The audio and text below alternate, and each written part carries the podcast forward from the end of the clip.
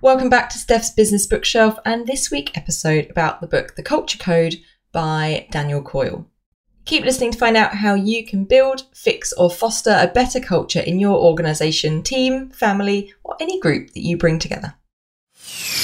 You're listening to Steph's Business Bookshelf, doing the reading so you don't have to.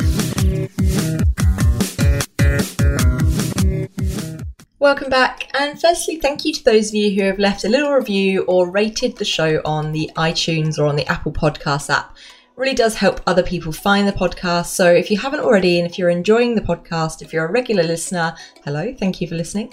If you could just open up the app, do it now while you're listening, unless you're driving. Don't do it if you're driving and drop a little review or at least a little rating into the podcast app, that would be awesome. Thank you so much. I appreciate it. I'm also doing a little spruce up of the podcast as we're six months in almost into the podcasting journey for Steph's Business Bookshelf. So, any feedback, either you want to drop to me individually, show notes contain all my contact details, or that you can use in a review, I'd love to hear from you. It means I can just make things even better for your listening pleasure. Now, this week's book is very exciting, partly because, for selfish reasons, this is the kind of work I do. The work I do is around culture change. I work with teams to help them have more meaningful conversations and help them to connect better and to build better cultures and systems of culture in their organisations or in their teams. So, naturally, a book called The Culture Code would be quite appealing and exciting for me because the way humans and how we react and act in groups and how we get work done really does fascinate me. I'll talk obviously about the book as we go through the episode, but I just found it an incredibly practical. And again, I know I've said that for a number of books, but it really is something I, I hold to high importance about a non fiction book. Before we get into the big ideas I took from the book, let's learn a little bit more about the author and the book itself. Daniel Coyle is the New York Times best-selling author of The Talent Code, Little Book of Talent, The Secret Race, co-authored with Tyler Hamilton, Hardball, A Season in Projects, and other books, including The Culture Code winner with Tyler Hamilton of the 2012 William Hill Sportsbook of the Year prize. He is a contributing editor for Outside Magazine and works as a special advisor to the Cleveland Indians. Coyle lives in Cleveland, Ohio during the school year and in Homer, Alaska during the summer with his wife Jen and their four children. And that was taken from Daniel's website, danielcoyle.com. Link is in the show notes. A little bit about the book. Where does great culture come from? How do you build it and sustain it in your group or strengthen a culture that needs fixing? In the Culture Code, Daniel Coyle goes into some of the world's most successful organisations, including Pixar, the San Antonio Spurs, the US Navy's SEAL Team 6, and reveals what really makes them tick. He demystifies the culture building process by identifying three key skills that create cohesion and cooperation, and explains how diverse groups learn to function with a single mind. Coyle also unearths helpful stories of failure that illustrate what not to do, troubleshoots common pitfalls, and shares advice about reforming a toxic culture. Combining leading edge science, on the ground insights from world class leaders, and practical ideas for action, the Culture Code offers a roadmap for creating an environment where innovation flourishes, problems get solved, and expectations are exceeded. Culture is not something you are, it's something you do, and the Culture Code puts the power in your hands. Again, taken from Daniel's website, link is in the show notes. By the way, I feel like I'm sounding very dulcet this morning and particularly husky. Last night, I was in Perth for the last couple of days, and last night my flight was very delayed and got back at 2am. So I'm feeling a little bit worse for wear this morning on this Wednesday, cold Wednesday morning in Melbourne. So you'll have to excuse. And if you like the new voice, then let me know and I'll try and take more horrible flights that get delayed. Before we go into the three big ideas, there was one really overarching idea that I took from this book, and it was one that's been mulling on my mind anyway from conversations I have with business leaders who have really successful cultures, from those who don't, from working with some of my clients who are trying to build cultures, and seeing where the differences lie. The one big thing that everyone does who has a strong, successful culture is they obsess about it. This is not something that happens by accident. It is something that is premeditated, that is in everything people do, that is more than just posters on walls or things and stickers around the office. This is something that is obsessed about. It is measured, it matters, it is something that runs through everyone. And it is the litmus test for decisions, which is the even bigger thing. It is how people are hired and fired, it is how people are measured, recognized, rewarded. And I think a lot of the time that's where things fall down with different organizations and teams, that it is not paid lip, well, sometimes it is paid lip service too, but things like culture are not actually taken as seriously as they could be because it's almost seen as a bit of a side thing or something that can coexist along the real way of working, which is fighting fires and measuring revenue and all of these other things that don't always contribute to a successful, meaningful culture. So that was my biggest one big idea that I took from the Culture Code, which is culture is an obsession. But let's go into the three big ideas I took from the Culture Code by Daniel Coyle. Number one is the importance of safety, even in wartime. The key here, and you will have heard probably if you've listened to this podcast or if you're into this kind of thing, you will have heard a lot about psychological safety. It was probably popularized a bit more by Amy Edmondson, who did a lot of work with Google, but the key to this is belonging. It's finding those little similarities as humans. One of the most extreme examples in the book is the Christmas Day truce that happened during World War I between the British or the Allied troops and the German troops. In one of the most awful wars that's happened in modern history, the troops stopped fighting. They stopped fighting, they came out of the trenches, and they celebrated Christmas together. There was famously a football match as well. They sang songs, they ate, and they just connected which is incredible. But it wasn't, it didn't just happen again by accident. It happened through small actions that happened for the weeks before. It had mini ceasefires. So when the soldiers on both sides were collecting their, their dead soldiers to bury them, the other side stopped shooting. Again, when food supplies arrived, the soldiers who had to go and collect those supplies were quite could be quite exposed. But again, the other soldiers didn't shoot them or didn't use that vulnerability to their advantage. They let them go and get their food supplies. There were a few things at quite a human level seemed off limits. And sometimes at night time, you'd have the troops singing to each other across in their different languages and different cultures, singing across the trenches, and you'd hear them at night when they're eating and, and recovering from the day as the night fell. Now, obviously, this is quite an extreme example and, and quite full on, but it does make you think if this is possible, if it was possible for troops who were literally minutes or hours before shooting at each other and trying to literally kill each other, and they found a point of connection with each other, a point to stop the, the fighting, and particularly at that Christmas point, a really shared experience, it's probably possible for you to find a point of connection with Karen in accounts who really does your head in. Another example, which is slightly maybe more applicable to your office, hopefully, which hopefully isn't a war zone, is the call center for Wipro. This was their call center in India, and they found that in the call center environment, attrition was very, very high. So they were churning through people. What they tried, and they did a bit of an experiment, they had three different groups go through the induction. Group one just went through the standard induction, they were just the control group.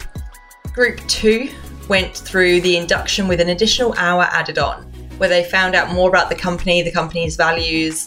They t- spoke to some star performers, and the people different from people from the company came to speak to them about the company and what it stands for and its goals and vision, etc. The third group did the normal induction again, plus an extra hour, but this extra hour was focused on the new hires. So they were focused on the new hires, uh, their strengths, what they were going to bring, their contribution, their potential to add to the Wipro experience. Now, both of those two groups who had the extra hour got a Wipro fleece at the end of their induction. The first group who had the session about the, the business had a Wipro fleece just with the Wipro brand on it.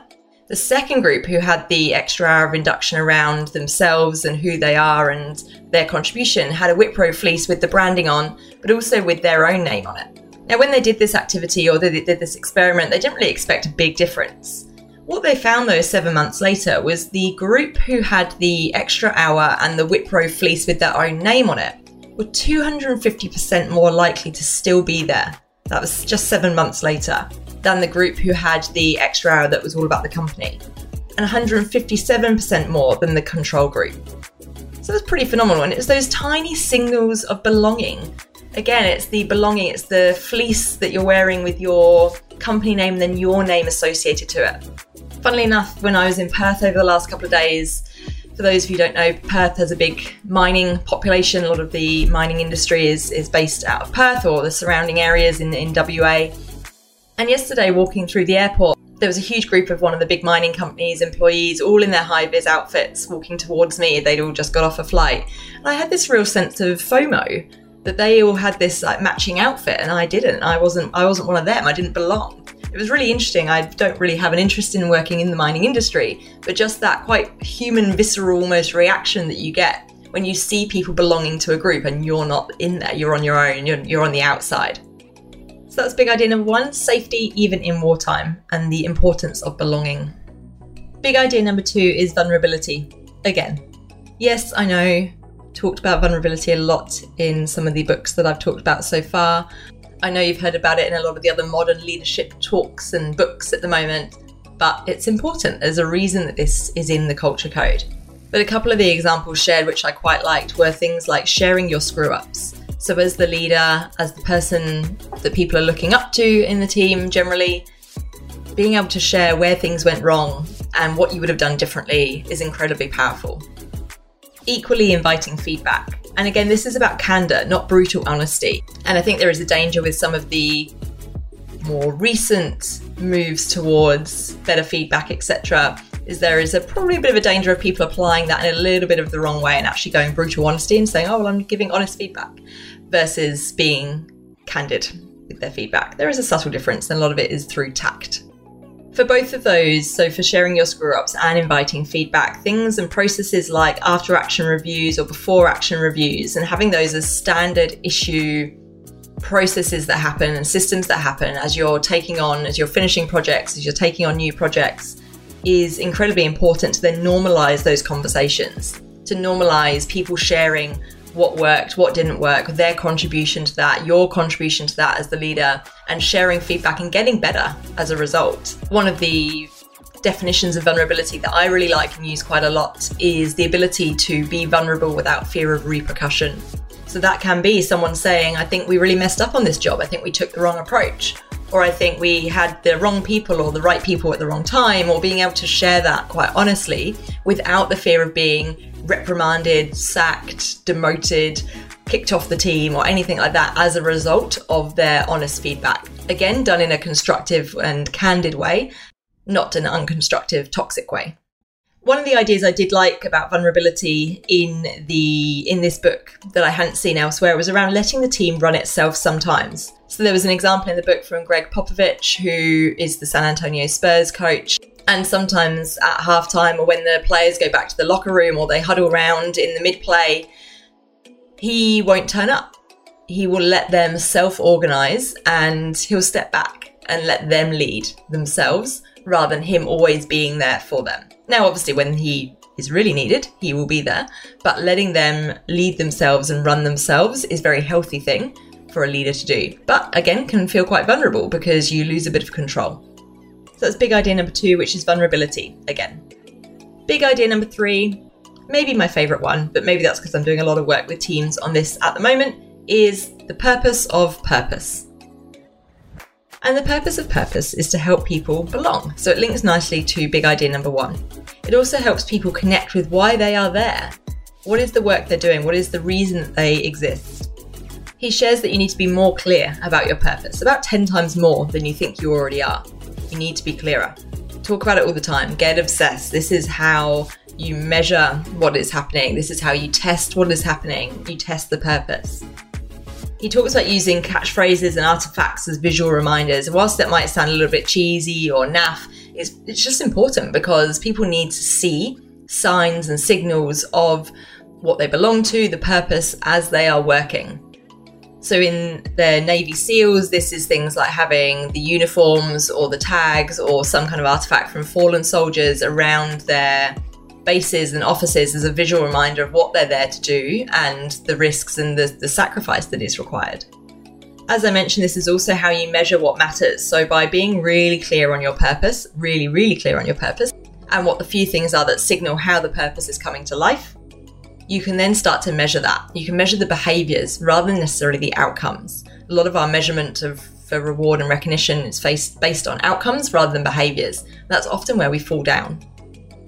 It also helps you create systems to support, and usually these are spurred by a bad incident. So, for example, the Navy SEALs and also Pixar have really strong, purpose driven systems and processes now around the way they work, and in for Pixar's case, the way they create and how they create together, and how they are better off creating together, given a couple of disasters. So it's about, again, learning from those mistakes to make things better and create the systems to support your purpose, your culture, and, and what you stand for.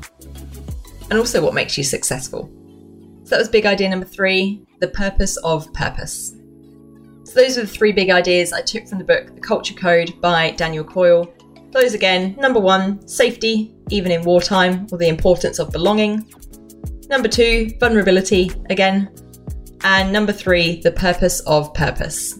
As I mentioned earlier, I really did enjoy this book. I thought it was really up to date in terms of some of the examples from leading cutting edge businesses and what's worked, what hasn't worked. And there's a, couple of really good disaster stories in here as well, which, although there'll be different industries to you, will definitely see those links and those trends happening in your own organization or other organizations you've maybe worked in. As I said earlier, it's also very practical with some good tips on how to apply the lessons from the book, even though you might not be as big as Pixar or in as life or death situation as surgical teams or the Navy SEALs, etc. There is something in there to learn for, for every industry and every team going, big or small. If you do want to read the book yourself, I obviously recommend it. For my Australian friends, there is a link to my book depository affiliate site in the show notes, which you can buy the book directly from. If you do read the book, I would love to hear from you. Let me know what you think. If you've already read the book as well, let me know what your takeaways were. Did you take anything back to your own teams? Because that's really where the rubber hits the road is not just learning these things and listening to books or reading books, but actually doing something with the, your new information, your new insights. So let me know. I'd love to hear from you. As usual, contact details are all in the show notes. And otherwise, until next time, happy reading.